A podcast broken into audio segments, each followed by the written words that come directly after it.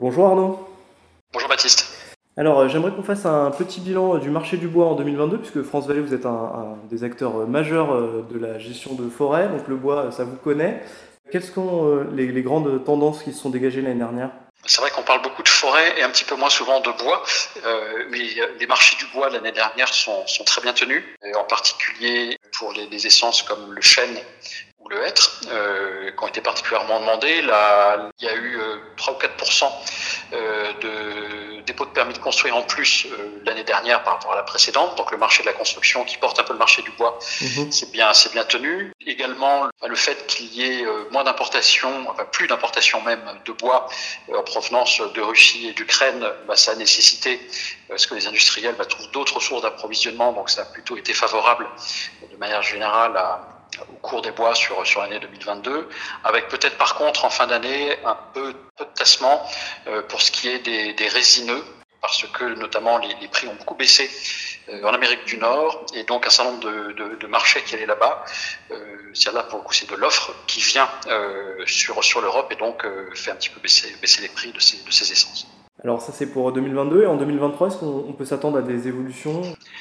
C'est difficile à dire. Euh, on est assez prudent pour l'année 2023 parce que euh, la hausse des taux fait que les propriétaires euh, immobiliers ont moins de capacité d'endettement, donc ça veut dire moins mhm. de travaux, moins d'extensions, donc peut-être un ralentissement du côté de, de la construction, comme d'ailleurs c'était le cas très clairement aux États-Unis.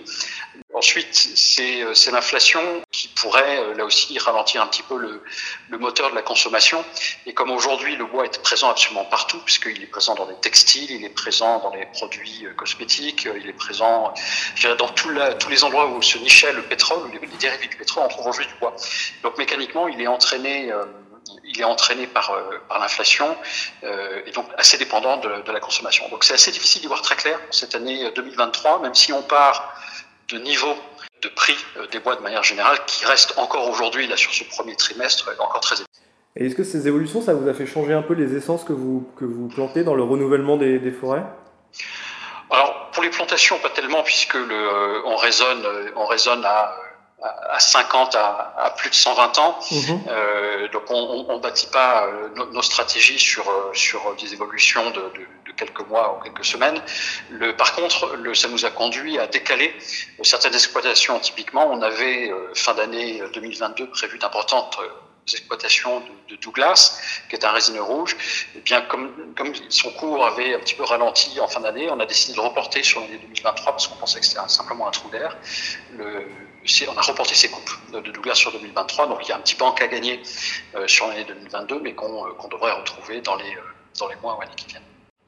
Alors on va finir avec une de vos dernières actualités, c'est une acquisition en Irlande, c'est la première forêt que vous avez là-bas. Qu'est-ce qui vous a incité à aller dans ce nouveau marché? Oui, c'est un nouveau pays pour nous. On a quatre forêts en cours de, en cours d'acquisition.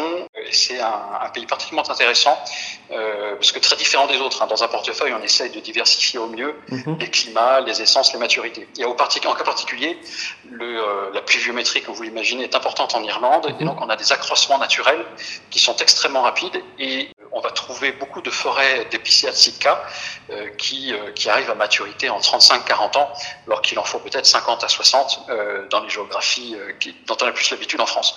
Et donc on est capable de réaliser des opérations avec des rendements sensiblement supérieurs en Irlande. Voilà, donc d'où notre présence depuis quelques semaines maintenant dans, dans ce joli pays. Eh bien, merci beaucoup Arnaud pour ce point sur le marché du bois. Avec plaisir.